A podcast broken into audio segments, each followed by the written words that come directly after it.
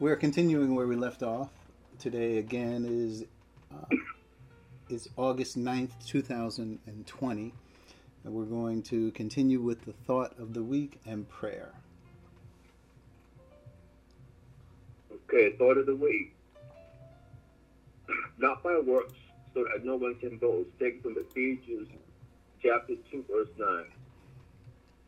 Just in case you didn't get the message from the previous verse, we have the next phrase, not by works. Our hope the matter is settled here by the tough and direct words. However, I know it is not. Many walk away from these verses and still see the works as intricable to securing and maintaining their salvation. Some see it as a challenge to their belief that works must be involved. Their challenge is how this verse fits into their view of salvation. The thoughts never occurs to them that they are wrong and needs to drop their stance and embrace God's grace and His way.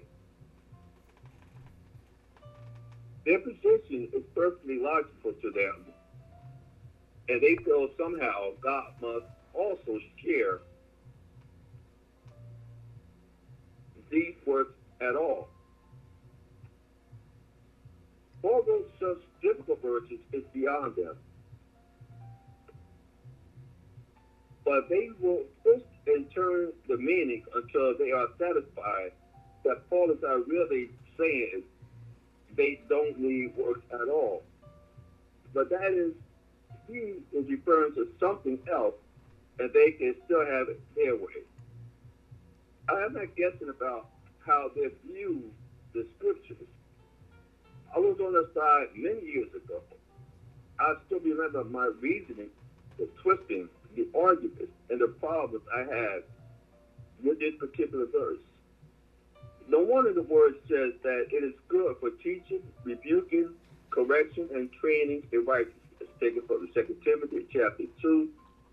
I'm sorry, Second Timothy chapter three, verse sixteen. I was certainly rebuked, and no matter how I rationalized this verse, stung me. Finally, I simply submitted to God in His way. Take it from the thought of the week. A lot of people get so strung up on this verse because they still think they must do something so God can approve of them.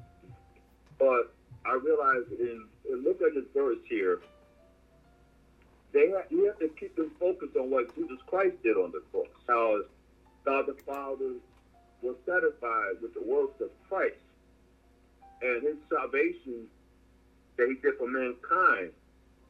God was pleased and satisfied with him. So there was work to be done, but it was the work of Christ and how the Father looked at it. A lot of people look at his verse and they, and, and like to twist that verse in James talk about uh, um, faith without works is dead. But they totally is misusing the scriptures in that particular way. So we know that we are saved through the grace of God by the work of Christ or his salvation work on the cross. So when I come to look at this verse, it took me a while also, like, in many of us, because we come from so, so much religious backgrounds. And I realize that it's by the faith of God and the work that Christ did on the cross that I'm saved only through what he did, not on my or not what I did.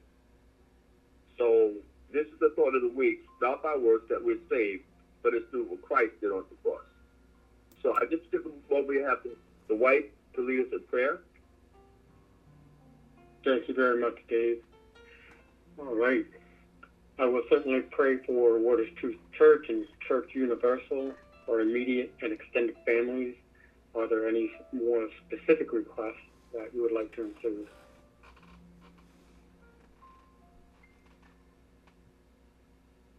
All right. Let us um, let us bow our heads before pray, Him. Pray for me and my family, Bill Myers. Mm-hmm. Definitely, Bill.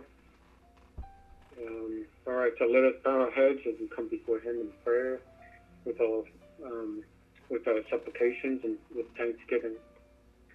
Dear Father in heaven, we ask you to open the eyes of our hearts so that we may see more closely and intimately into your deep thoughts, the plans that you have made for our glory, destined for our glory before time began. That's a, a huge statement right there and unbelievable in itself. And yet we can find in your word the unsearchable riches of Christ and what uh, each detail of that plan is for us in this age. And we pray that you would give us um, the humility and, and, that we would take advantage of our, our volition and, and uh, come before you with humility and to seek to learn and know all that you have for us. You desire that we would come to the full and accurate knowledge of the truth. And we, we hope and expect to hear that word of truth in your word. So I pray for this church, Wooders Truth Church, those who are, who are on this call or affiliated with the church. I pray for all my brothers and sisters in Christ, uh, local and uh, around the world. I pray for the church universal, that we may all be eager to seek the unity of the Spirit and the bond of peace. And um, let us all pay close attention to the work that, God, that Christ has done for us not only did he die for us so that we can have salvation, but also so that we can have eternal life. And eternal life is that we know him who, uh, who sent him, who sent Christ, and Christ himself. And let us be humble to let the Holy Spirit do his job and guide us into all truth. I pray for everybody's immediate and extended family, and you know, whether those are blood relations or not, um, to the people on this earth that we come in contact with, and let us treat everybody as if they are um, fellow angels and, and believers. And by our actions, let them be drawn closer to you. And also pray for the safety and, and um, the the, uh, the focus, I guess, is a, is a way to put it. For those in the path of natural and man-made disasters, um, those are par for the course in this world. Um, just as uh, just as all kinds of violence and brutality um, is, is, certainly the devil's world, but um, we take assurance and we take rest in knowing that Christ has overcome the world. Our citizenship has been transferred to heaven, and our dual citizenship is just taking advantage of the situations and circumstances we have so that we may partner with God in all synergy and lead more to Christ. In Jesus' name I pray. Amen. Amen. Thank you, Dwight and Dave.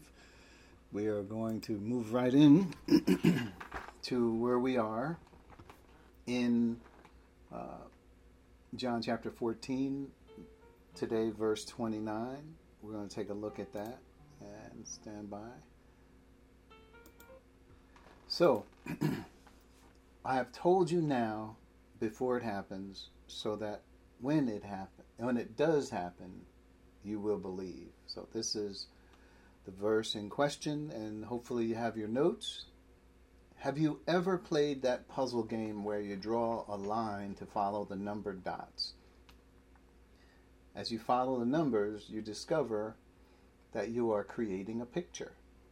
At first, you're not sure what it is, so you just keep following the instructions. Then things start shaping up. You can now see the outline of a picture.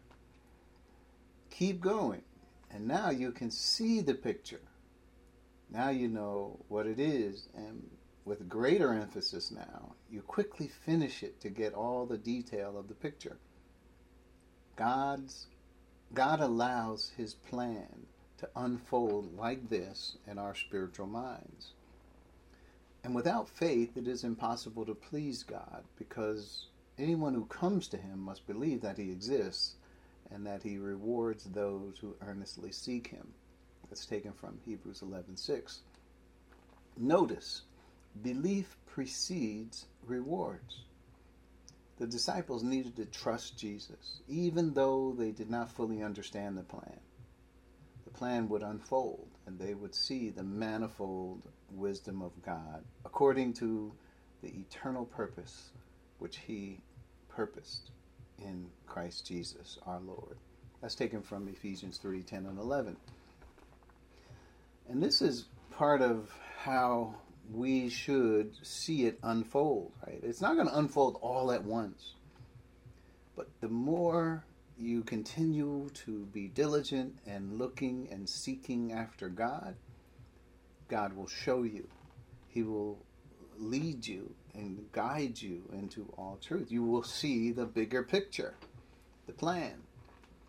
So we're going to go through this verse. It's a short verse, but I think it's important that we see it this way and try to develop what uh, Jesus has to say here. So let's continue with uh, the first phrase I have told you now before it happens. First thought is how did Jesus know what would happen before it happened? That's a question I guess you could ask. And one of the titles of the Lord is prophet. And we, we should know that Jesus prophesied. He told what would happen in the future accurately. That's one thing we, we have to understand and see that it's not just, oh, somebody predicting what they think might happen. He's telling people what happened before it happened. And that's supernatural. How can we know that? Humanly speaking, we can't know that. Uh, predictive prophecy is a part of what the Word of God brings to us that helps us know that we are dealing with a supernatural being here. God can tell what's going to happen before it happens. Right? There's no power that we as human beings have to be able to, to accurately predict the future. Now, there have been many prophets who have come up and said, Yeah, I'm a prophet. God's given me the power to, to tell what's going to happen. And then guess what happens? They tell you things that are going to happen, but they don't happen. So there's lots of people in the world who have made predictions. Nostradamus and others, you could, people say, well, Nostradamus knew this and he knew that. But when you look at some of the things they say they knew, you look at some of their prophecies, they're very broad.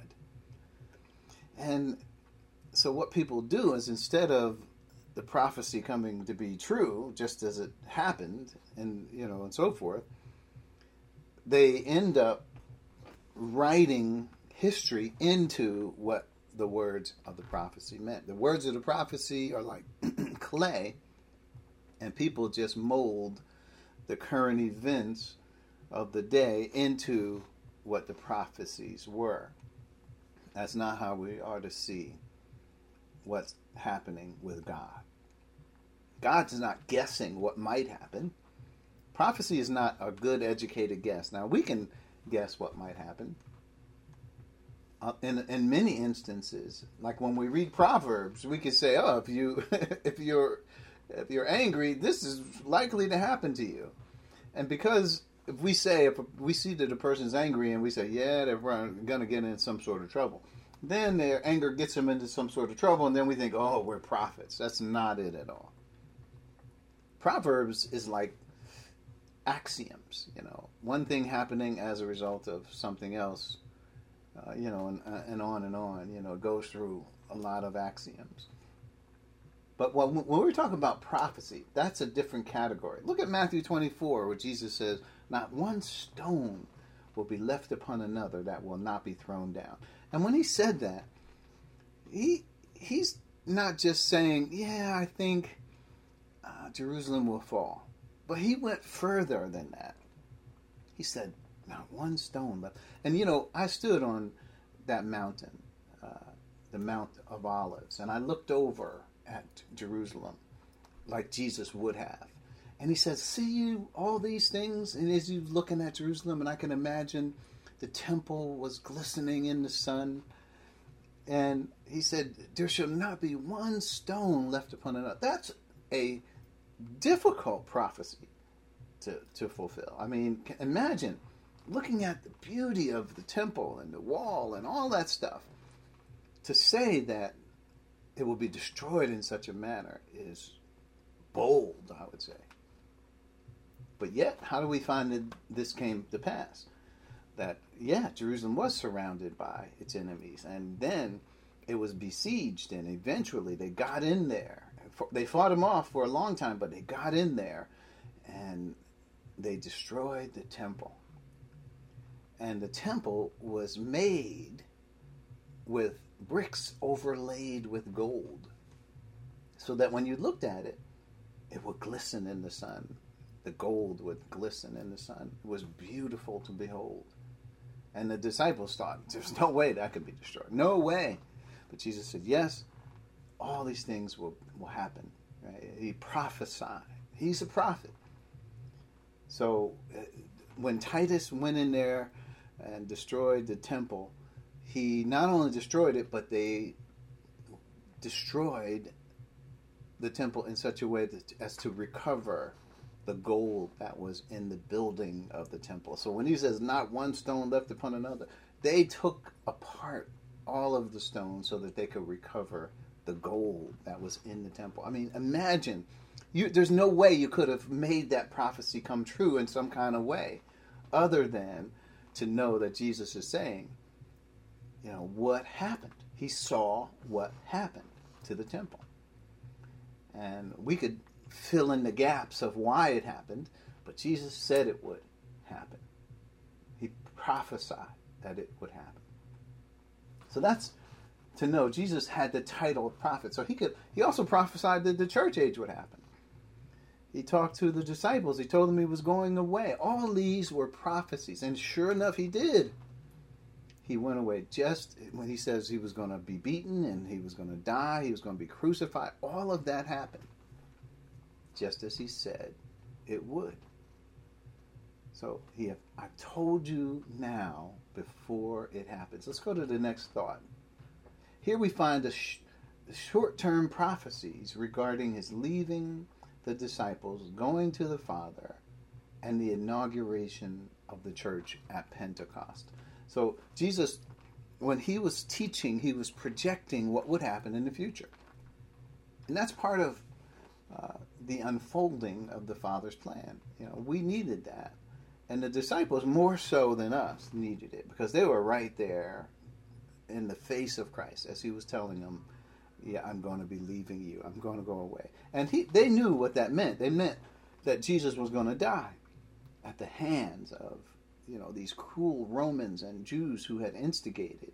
Christ says they would be I would be beaten and he would be spit upon, he would be mocked, he would all these things, and then he would be crucified on top of that. Remember, Christ was flogged, he was beaten with a cat of nine tails as well. He knew all this was going to happen to him, and he told the disciples about it.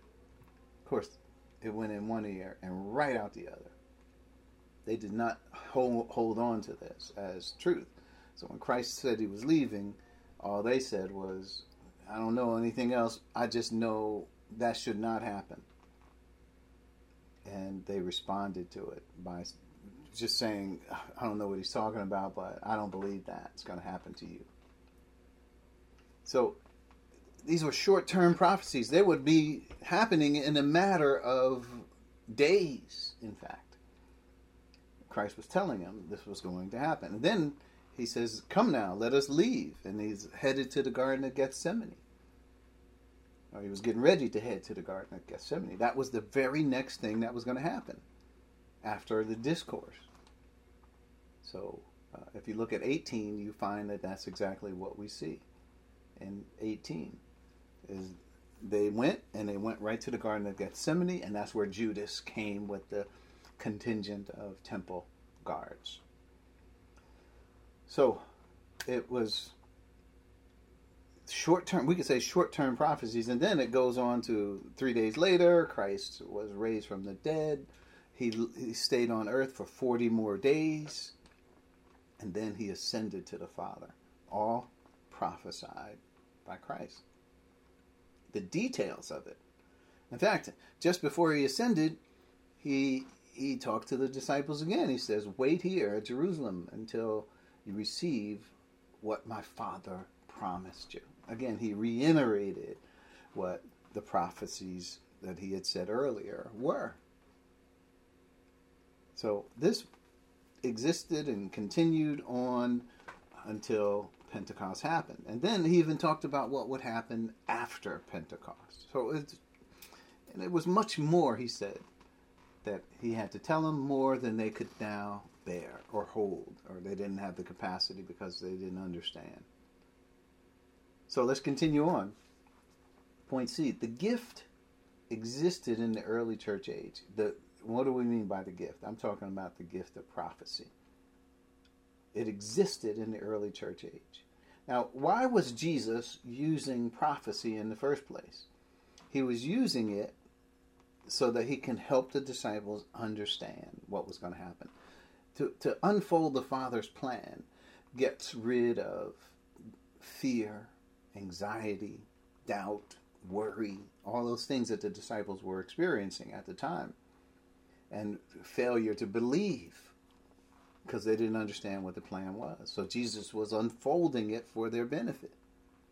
And when we don't know, you know, what's going to happen, that uncertainty in and of itself breeds fear. For example, when you think about what it says in First Thessalonians, we do not suffer, uh, you know, or grieve as those who have no hope. Well, people who have no hope when when death is the subject, you know, it, it is tough for people because they don't know what's going to happen next. Fear overtakes them in such a way that it just grips them and, and grabs hold of them because they don't know what's going to happen in the future. They don't understand what the next steps are. You know, I, okay, I'm going to die, but then what? It's a terrible thing, that fear. But when you know it's going to happen, that gives you hope. You're like, oh, oh okay, I know if I die, I'm going to be absent from the body and present with the Lord. That's what I'm holding on to. I know that death is not the end of me. It is a new beginning where I transition from this life into the next. I'm going to be present with the Lord. Later, I'm going to receive my resurrection body. And uh, so I will ever be with the Lord. I will have conscious existence forever. I'm not going to be going into nothingness, as it were. So there, you know, this gift of prophecy is given to us for comfort, so that we are aware. It comforted the disciples. Well, they had to go through a roller coaster of emotions with the death, burial, and resurrection of the Lord. But they did it. They did it. So, so here it is. Um, it happened in the early church. And if we go to 1 Corinthians 13, 8, it says, uh, well, let's read the whole thing. Love never fails. Now, prior to this, the whole thing was about love. And the reason why he was emphasizing love, because he was trying to show them the progression of the Christian life. It is not to be over indulged and occupied with these spiritual gifts that the Holy Spirit had given. And the Corinthians had done just that. They had made inferiority and superiority complexes out of having certain gifts.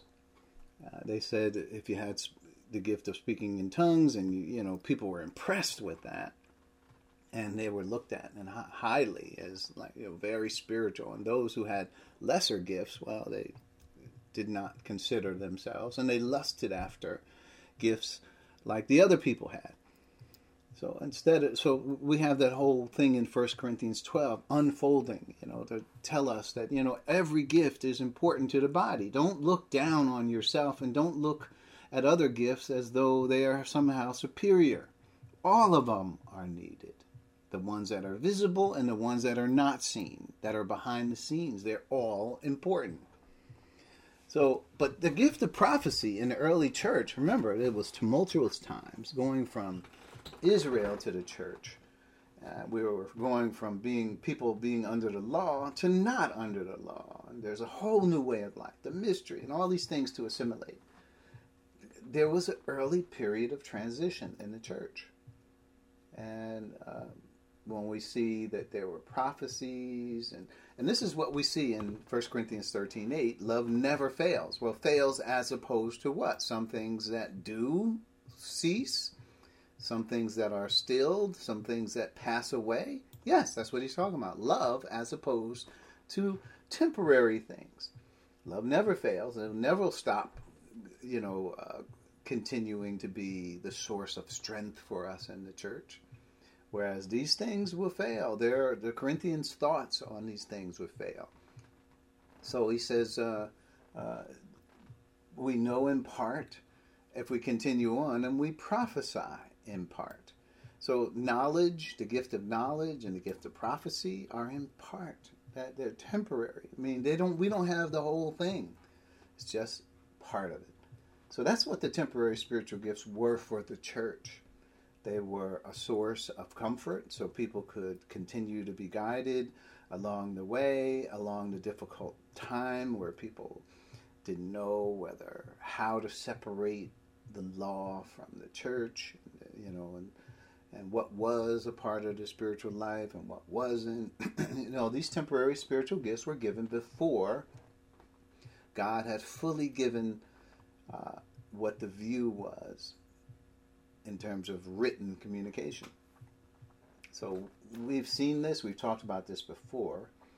And so we know that a lot of uh, people try to perpetuate these temporary spiritual gifts, which leads us right into point D.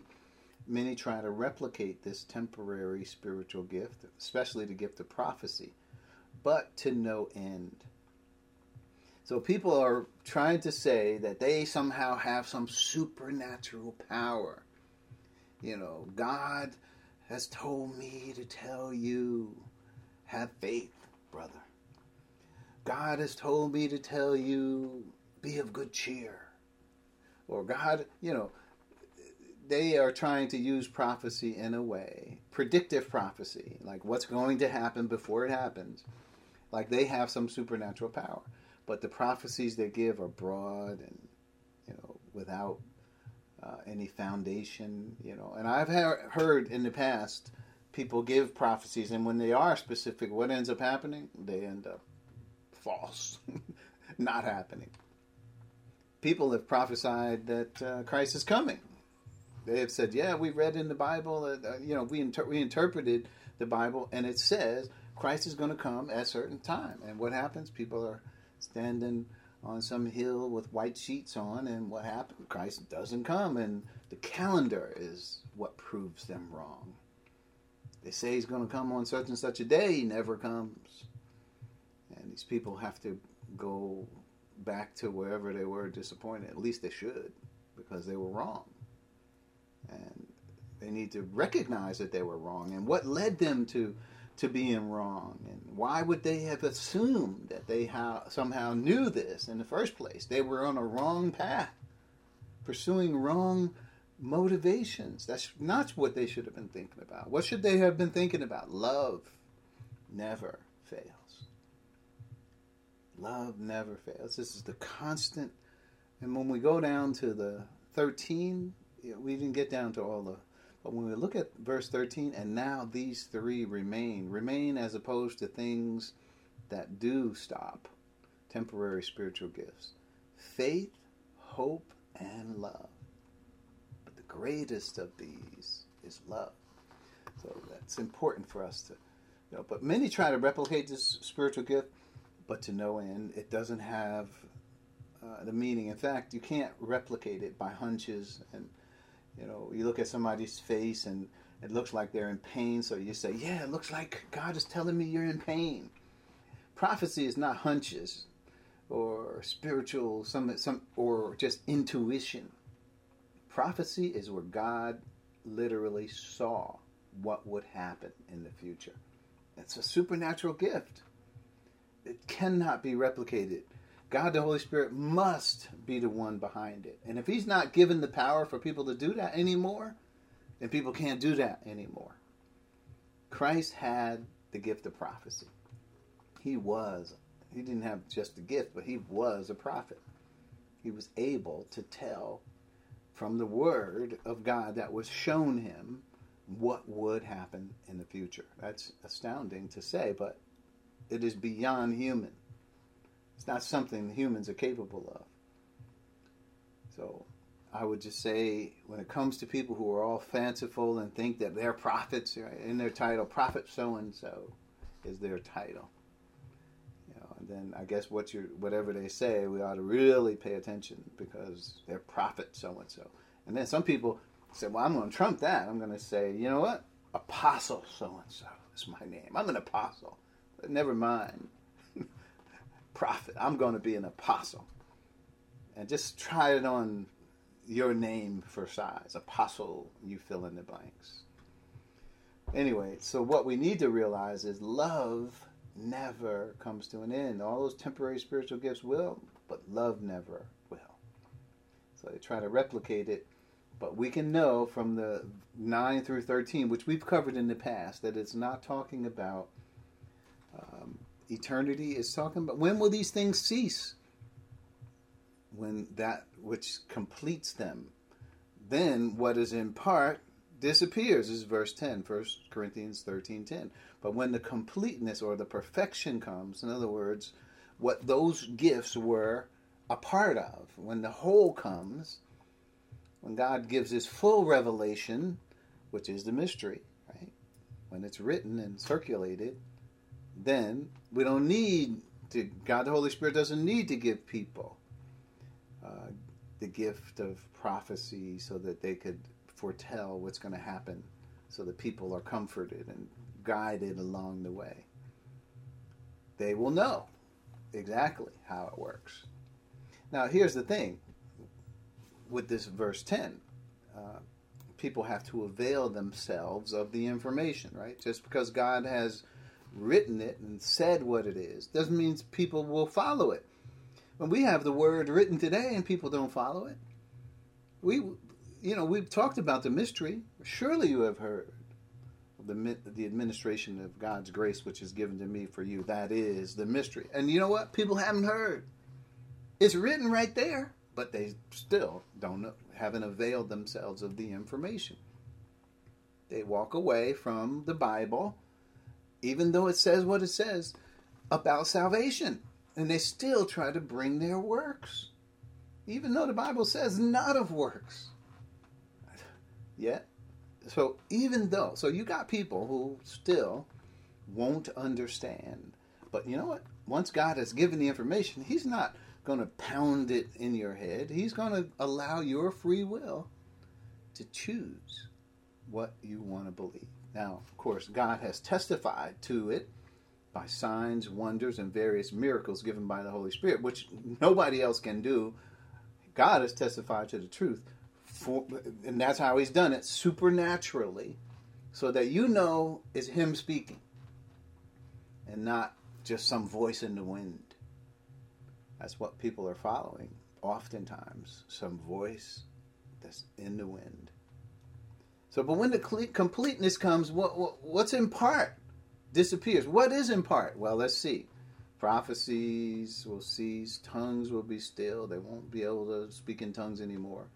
Knowledge, the gift of knowledge, well, it will pass away. That's what's in part. And those were given for a time. But when when the, when the what is in part, it says, disappears when the completeness comes. Won't have to worry about the temporary gift of prophecy or knowledge or tongues or whatever those things because God will have said and he's used the Holy Spirit to write the words that are given to us. He has made his declaration of what it is and it's circulated so that those gifts aren't needed anymore. If God continues to give those gifts after he has given the word, then that's to say that nobody's going to have to or need to pay attention to the word. That means people will will be focused on what somebody said, some prophecy that somebody said. But when God has laid it out in the Word, He doesn't need to continue to have the Holy Spirit give people those temporary spiritual gifts. They got the whole already. And verse 13, 12, he, he gives the, or 11, he gives the analogy when I was a child, I talked like a child. I thought like a child. So now we know what he's talking about, right? Exactly. He's talking about the church age, right? with the, all of its unique spiritual gifts and how they were clamoring after one gift over another and superiority and inferiority complexes developed and and he's like look love is the thing you need to be focused on you could do all these f- fantastical things but if you don't have love you're nothing it is nothing and so that's what we're dealing with the church age and look he likens it metaphorically to a child. He says, when I, I was a child, I talked like a child, I thought like a child, I reasoned like a child. But when I became a man, he doesn't need to be childish anymore. Why? Because the knowledge of becoming a man, he says he put childish ways behind me. The ways of childhood behind me. He doesn't continue to act and behave like a child anymore or reason like a child because he, he understands what it means to be an adult. That's what uh, prophesying in part and all those things are. And those people who try to perpetuate that gift today are behaving childishly. First of all, they can't do it, uh, and they're behaving childishly. So, what should they be focused on? Love love. That's the motivation that we want in the church. Not who's more superior or who's inferior and all that. Lusting after spiritual, temporary spiritual gifts. So that's important. So when we see Jesus doing it, we see not only does he prophesy, but then we see how those prophecies come to pass. All we got to do is keep reading in the Bible. There it is, right there. They are short term prophecies. He made some long term ones too, but right here, short term. All right, so let's continue.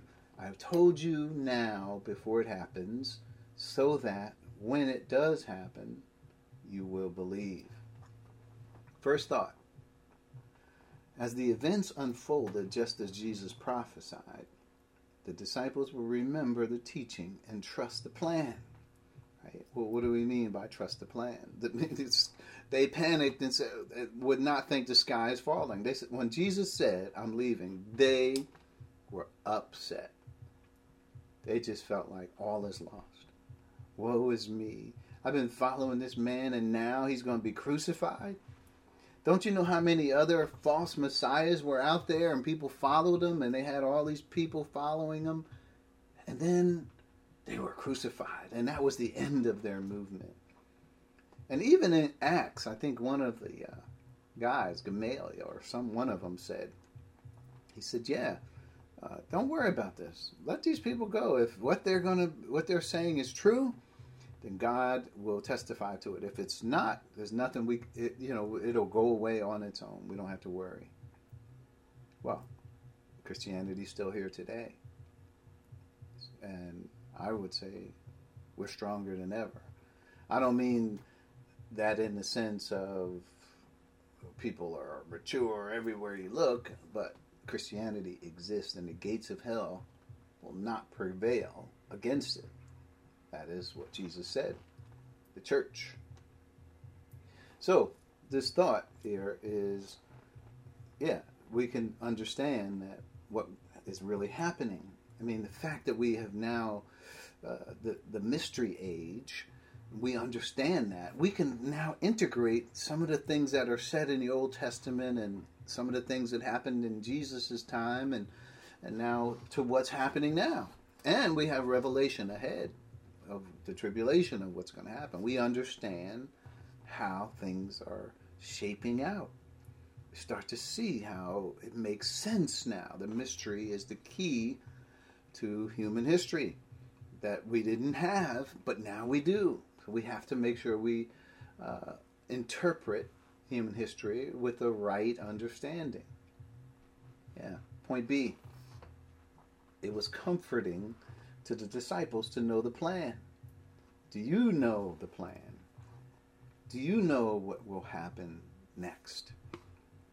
So that was part of what Jesus was saying to them right? In John chapter 16, one of the things the Holy Spirit would do, here it is, uh, it says, uh, when the Spirit of truth comes, verse 13 that is, he will guide you into all truth.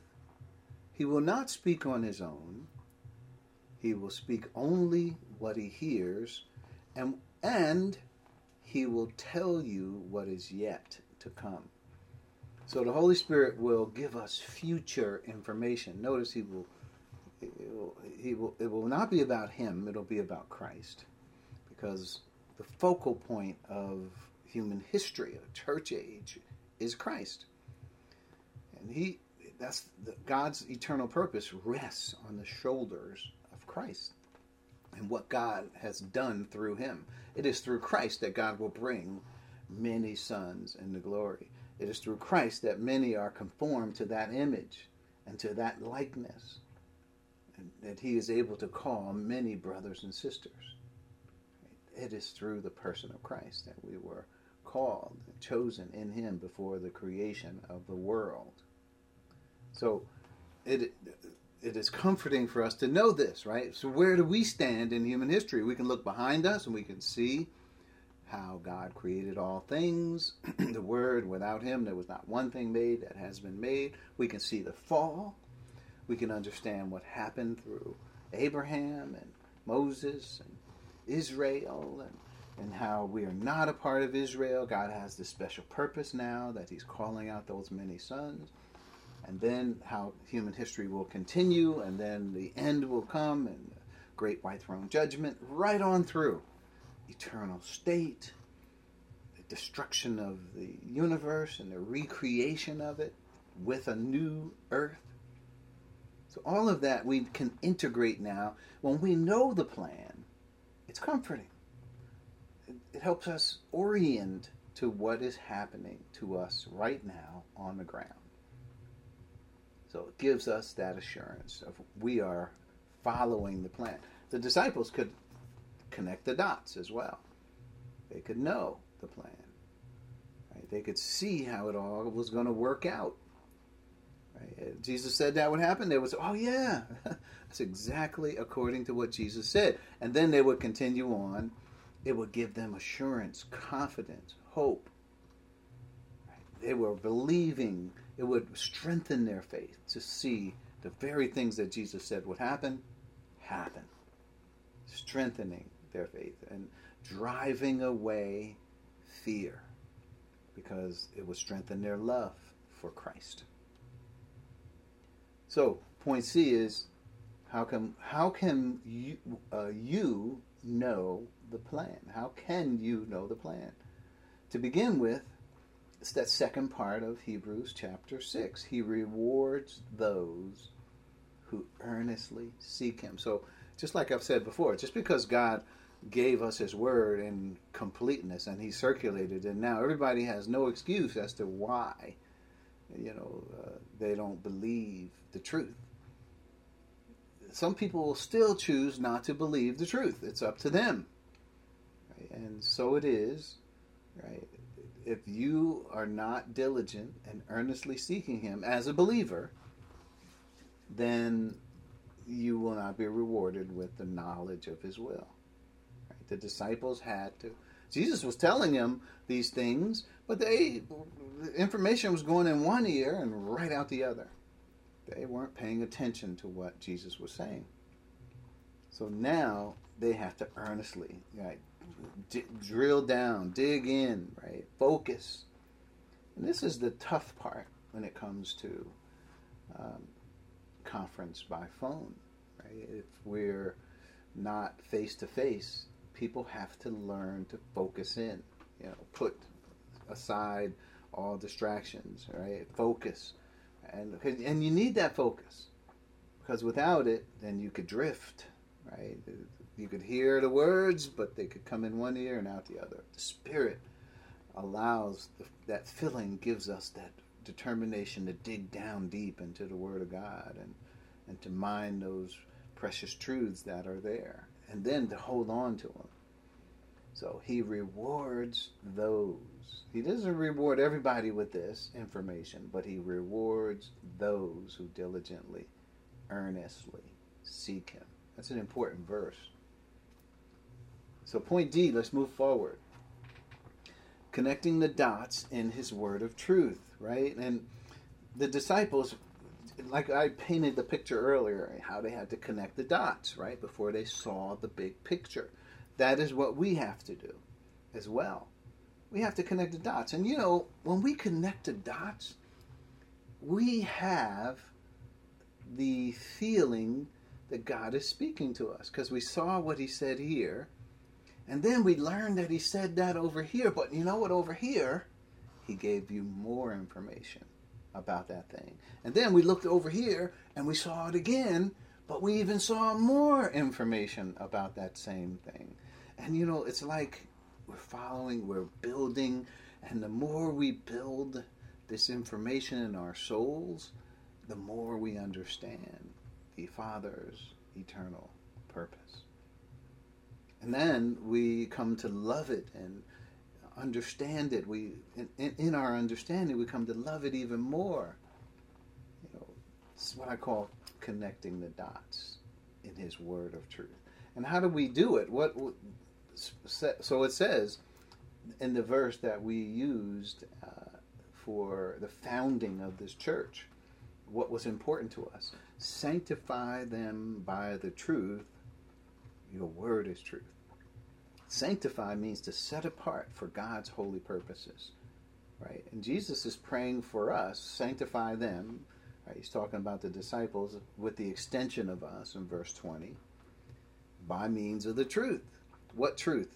He's been talking to you about what the truth was, how the Holy Spirit will lead us into all truth. Only by means of the Spirit of truth do we get truth. And then he says, Your word is truth. So we're going to find in the word where we are set apart. This, these are the, the teachings of God that set us apart, right? That sanctify us. And that, how do we do it? By is it by the law? Is it by the teachings or or the wisdom that is found in the Old Testament scriptures? No, not at all. It is the wisdom that is destined, that was destined for our glory before the world began. That's the truth that we're going to be set apart unto. Things that I, eyes have not seen, ears have not heard, neither have they entered into the heart of man. Your word is truth. So that's an important way for us to be distinguished or set apart uh, as holy unto God. It's by means of the truth. It's not by means of your behavior, how you look, whether you wear a cross or not, whether you dress a certain way. It is by means of the truth. Right? That's what sets us apart in this world. That's what people will notice about us. Point E trust the word. God sees the future sharper than we see the present. Now, this is to say that God can see, right, that this is a supernatural thing, that God, who is the designer of all things, the creator of all things, is able to see what the, what will happen in the future. It's, it's an amazing thing. Think about. But the Bible has predictive prophecy, and it's accurate to the T. God says, Not one jot or one tittle shall in no wise pass from the law until all these things be fulfilled. When God says something, He's not just saying, Well, this might happen. If this happens, that will happen. But He does give prophecies or He tells things that He says, Well, if Israel turns from their ways, and if they do this, then this will happen. He says things like that.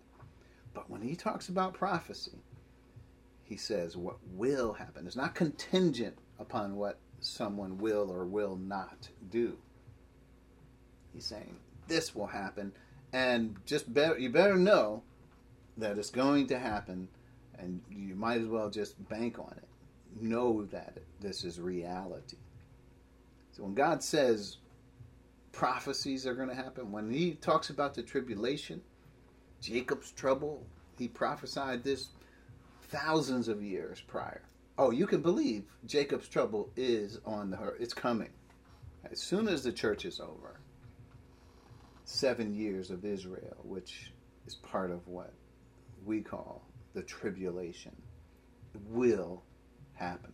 Will the rapture happen? Absolutely. The Lord Himself will descend from heaven. According to the Lord's own word, this is going to happen. He will do it, and it will be so. We can trust the word. And you need to learn to trust the word more than what you see in the world, because the world may paint a picture that something else may happen, or that you need to expect something else, or look in another direction. But God sees the future clearer, sharper than we see what's going on in the present. I just want to look at a couple of scriptures. Uh, you're going to have to, if you're going to follow me, you got to be fast. So, uh, Psalm, the first one is Psalm 18, right? And we'll look at verse 30.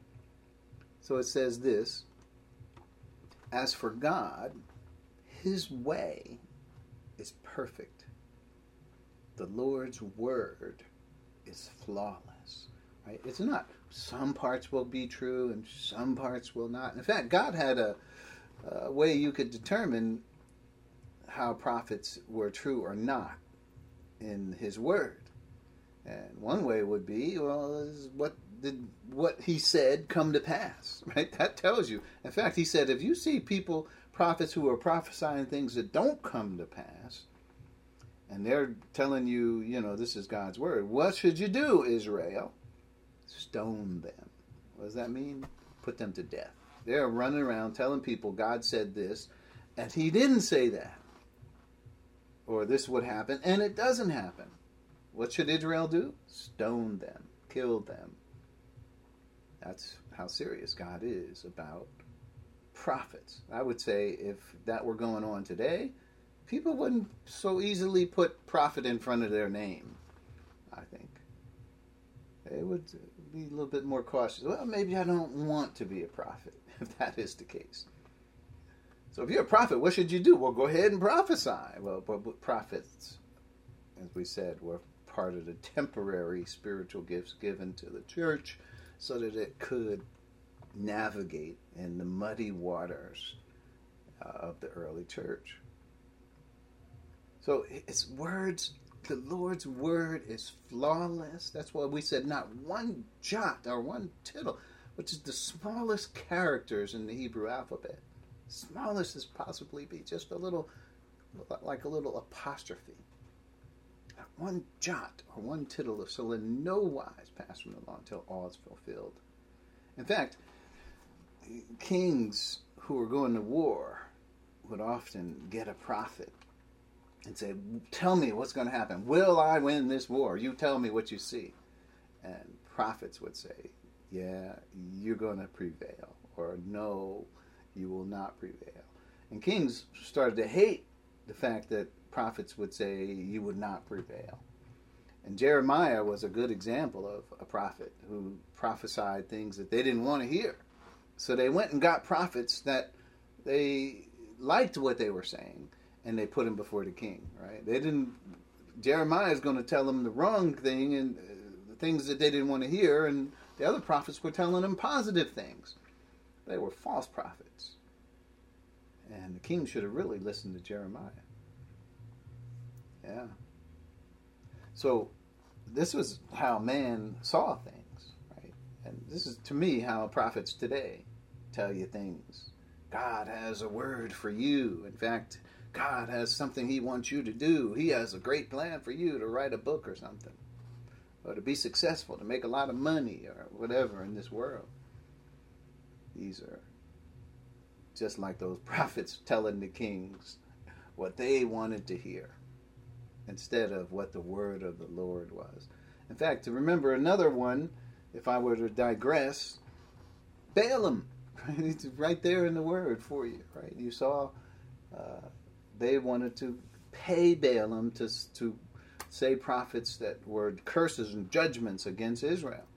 So that they thought if they did that, then, and the prophet's word's going to come true, then somehow Israel would be defeated. Uh, wrong. That was wrong thinking. And Balaam was wrong to even indulge them in this in the first place. Anyway, continuing on. So that was Psalm 1830. How about Psalm 33? Um, let's continue on verse 4. Psalm 33, verse 4 says, For the word of the Lord is right and true. Uh, I just like what it says. It's very similar to what we talked about. Thy word is truth, right? In John 17, 17. He is faithful in all he does. Now, here it is God's word, he is behind his word.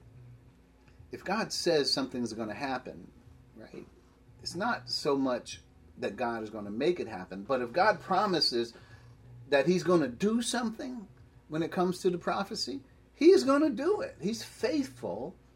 And if Bible says that Christ will come back according to the Lord's own word, you can believe God is faithful in speaking those words about what he's going to do. he's faithful. He's trustworthy in all he does. This is part of the character that when we talk about trusting the word, you need to see the character of the word so you can understand whether or not it is worthy of your trust. If it comes true some of the time and some of the time it doesn't, well, you're going to measure that and say, well, yeah, I trust the word to an extent. But no, the word's flawless. It's always absolutely true. And another one, Psalm 119, 105.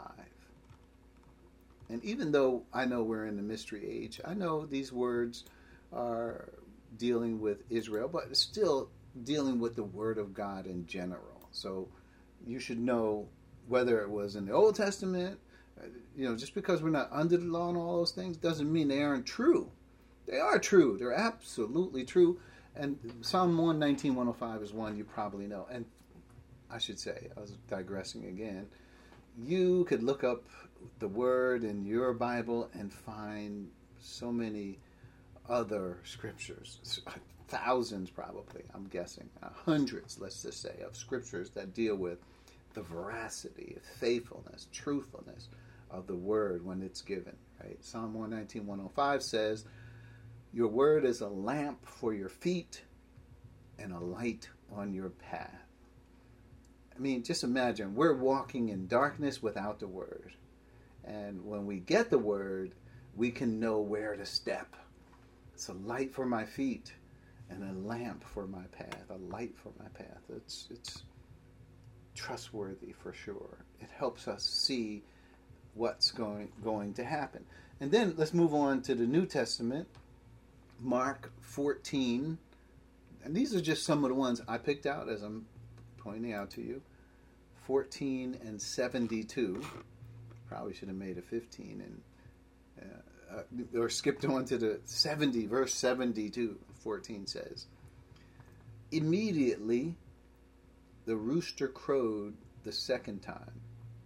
Then peter remembered the word jesus had spoken to him. Before the rooster crows twice you will disown me three times. And he broke down and wept. So this is where Peter said, "I will die for you. I don't. I, I, don't worry. I don't believe you're going to go away. I will fight. I will die. If I have to fight for you and die, I will do that." That's how willing he was to. But he was remember had the, in his mind the things of men. He just didn't understand the plan. So Peter remembered what Christ said this I told you these were short, a lot of these were short term things, and sure enough, Peter broke down and he wept. Yeah. So another verse, Luke one thirty seven, which is talking about the word. Uh, one thirty seven says, "For no word from God will ever fail." Now, I know when we think about how the word happens, and you will need your own experience, but these are the experiences of others who have trusted the word as well.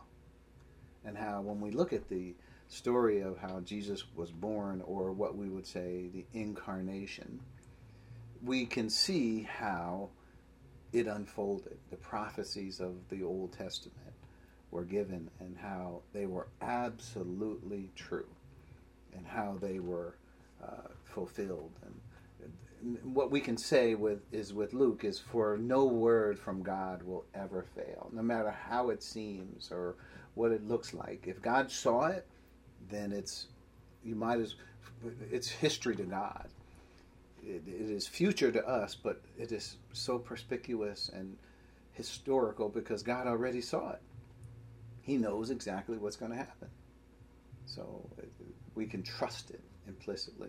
And then there's First Thessalonians 4, and you we've quoted this one, First Thessalonians uh, 4 says, and I believe I am looking at verse, uh, where is it? Verse 15.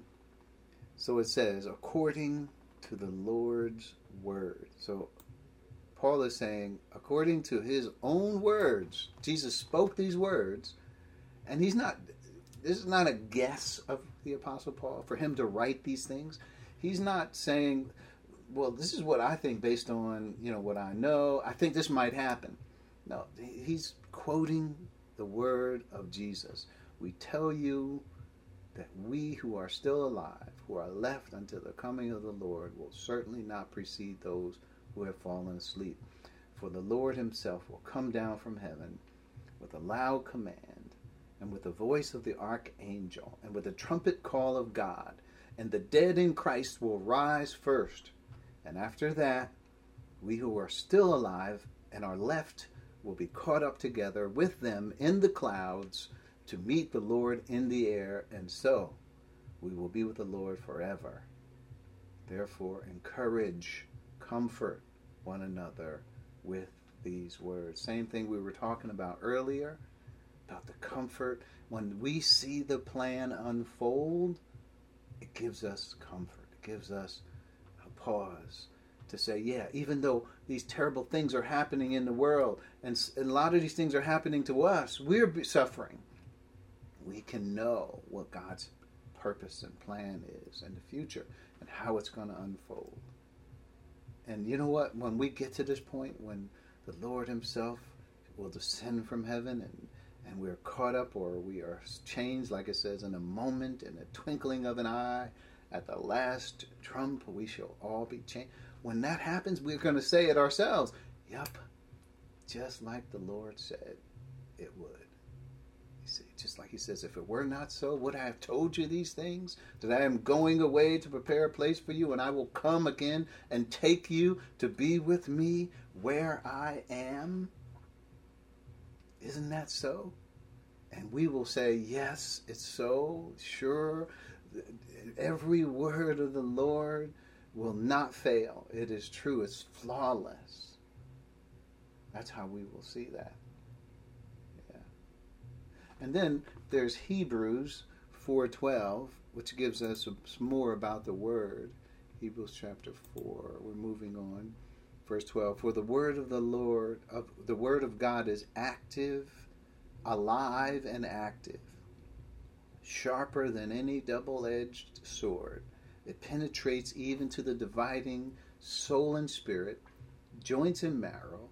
It judges the thoughts and attitudes of the heart. And I should conc- include nothing in all creation is hidden from God's sight. Everything is uncovered and laid bare before the eyes of Him to whom we must give an account. Just imagine the whole creation is uncovered and laid bare before the eyes of Him. God can see it. It's not like God can't see all creation, whatever is happening from Alpha to Omega, from the beginning of creation to the very end. God sees it all perfectly. It is laid bare before Him. He sees every thought. He knows the words on your tongue before you even speak them. That's what it says. So read some more about this for yourself. It talks about this. The word can judge the, inward parts, right? The word judges the thoughts and intents, the motivations. of our heart. God can know the motivations of your heart, not by observing you, by looking and seeing, oh yeah, it looks like he's going that way, uh, doing this. No, he can, the he can dig in. He can see inside. God looks at the heart, not just what we can see on the outside. So, I know time is whew, time is moving fast. We got to continue on though. Illumination, point F, and then you know we're going to close after this. I just have to make this last point. So, illumination is the way we allow God to unfold His plan to us. So, it's illumination. Look, look, Ephesians, Ephesians 3, 2 through 4. Let's read it. Ephesians 3. Surely you have heard about the administration of God's grace that was given to me for you. That is, the mystery made known to me by revelation, as I have already written briefly. In reading this, then, you will be able to understand my insight into the mystery of Christ. So, this is what we've talked about before, right? And uh, Paul received it by revelation, which means directly from God. God said, Paul, here it is. And Paul was sitting there as a willing vessel and understood it. Like pristine from God. like, like what apostles and prophets received the word of God. Paul got it that way by revelation. God revealed himself to the apostle. And, and then he's telling you what sort of revelation it is. It's mystery revelation. It has been hidden in the past, never revealed to Old Testament people. In fact, this is why I say, why are we looking for wisdom, the Christian way of life, through the Old Testament? What's not there? It's not in there. It's in the New Testament, where God has revealed this information by revelation, right? So for us, the way we get it is not by revelation. To be accurate, and, people will say, God revealed this to me. And I know people speak of it in those terms. But we're not apostles or prophets. So the way we get it, the way we come to know it, is through illumination or God, the Holy Spirit, leading and guiding us into all truth. That's the way we connect the dots. It is illuminated to us according to the word of truth. Right? So, just to note that word, insight, where Paul says in verse 4, and reading this then, and when we have read it, then you will be able to understand my insight. So I looked into that word insight, and it's in the Greek sunesis.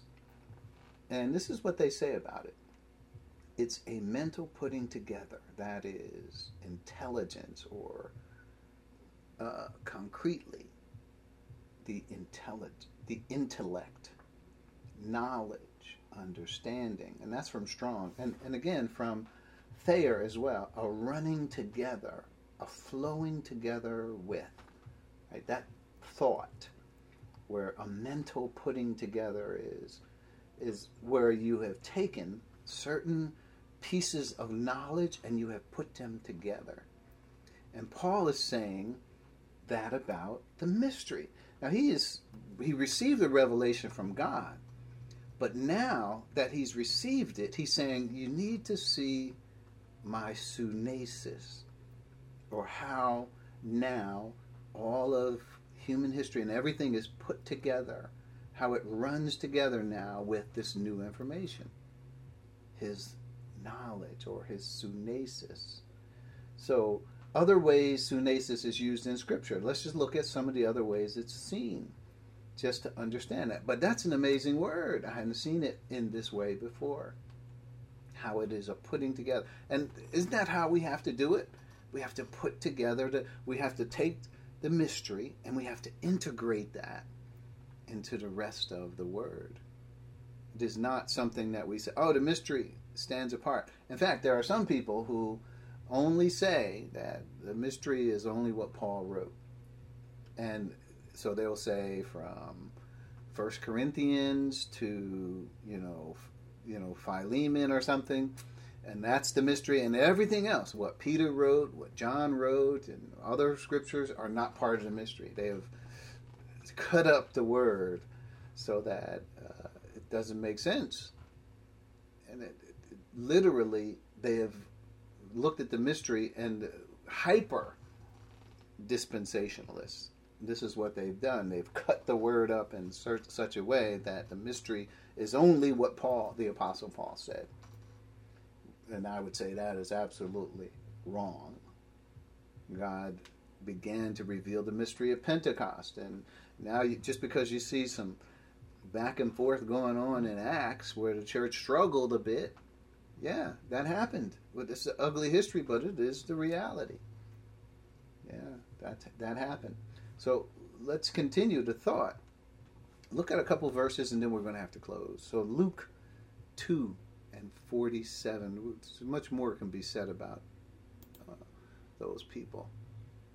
Luke 2 and 47 says, Everyone who heard him was amazed at the understanding of his answers. You know that word understanding? That's our word sunesis. So his insight and his answers. So Jesus, they were amazed. Right? And, and remember, this was at 12 years old. Jesus was already he had sunesis. He was able to put together a whole lot of things. And guess what? He, one of the things he had to put together was the fact that he himself was the Lamb of God. He was the one that he was going to lay down his life. I keep digressing. I better keep moving, or we will be here. Colossians chapter 1 and verse 9. Let's move quickly there. Colossians 1. We're just getting a flavor for this word verse 9 says, For this reason, since the day we heard about you, we have not stopped praying for you. We continually ask God to fill you with not the knowledge of His will through all wisdom and, here it is, sunesis, understanding. So we need wisdom and sunesis, both of them, so that we can navigate through this life. Right? This is important for us. And that understanding is where we have to put it all together. It's not just that we know this information, the knowledge is there, but the wisdom and how we are able to retrofit that wisdom to our lives on, on the battlefield. So keep continuing in verse Colossians 2 2. Here, here it is we see the word again. My goal is that they may ha- they may be encouraged in heart and united in love, that they may have the full riches of complete, and here it is, sunesis, understanding. So if you hear, if you get knowledge, that's facts. But do you understand what those knowledge that knowledge is saying? Many people don't have sunesis, right? They have the facts, but when they try to make application to the facts, to their lives, they don't have the proper understanding. In order that they may know the mystery of God, namely Christ, in whom are hidden all the treasures of wisdom and knowledge. That understanding is important to you. Right? And then uh, 2 Timothy 2 7 is our last passage. 2 Timothy 2 and verse 7 reflect on what I am saying. For the Lord will give you insight into all of this understanding. In other words, Paul's drawing these analogies. He's talking about the hardworking former uh, farmer, former farmer. He's talking about the athlete, the soldier, right, who uh, who gets entangled in civilian affairs. Right? He's giving all these analogies about the spiritual life. And he says, reflect on these things, and he'll give you, the Lord will give you insight. And it, well, he'll help you understand and get to the spiritual import of what I'm trying to tell you. So notice how it's important. That word is important. That word is as important as wisdom. And I would say wisdom and understanding are very like sisters here in Scripture. They're, they're very important to the way we see our spiritual life. We're going to have to quit. I realize I'm way over time, and I apologize for that, but we will continue this thought. This is a short verse, but we'll continue this thought next week. Let's bow our heads. Thank you, Father. We are glad to be here. We thank you for your word. We thank you for the preservation of it in 2020. That we can still trust it and know that uh, what you have told us in your word is flawless and true and dependable. We thank you that because, Lord, we, we are hanging our very lives on what your word says. And we trust that it is absolutely your words. They have been demonstrated to us by signs, wonders, and various supernatural miracles given by the Holy Spirit. So we thank you for those who have assembled themselves here, and we pray for each family that is represented that we will continue to grow in grace and to grow in understanding and love so that we may be complete in you. It's in Christ's name that we pray. Amen. Amen. Amen. Amen.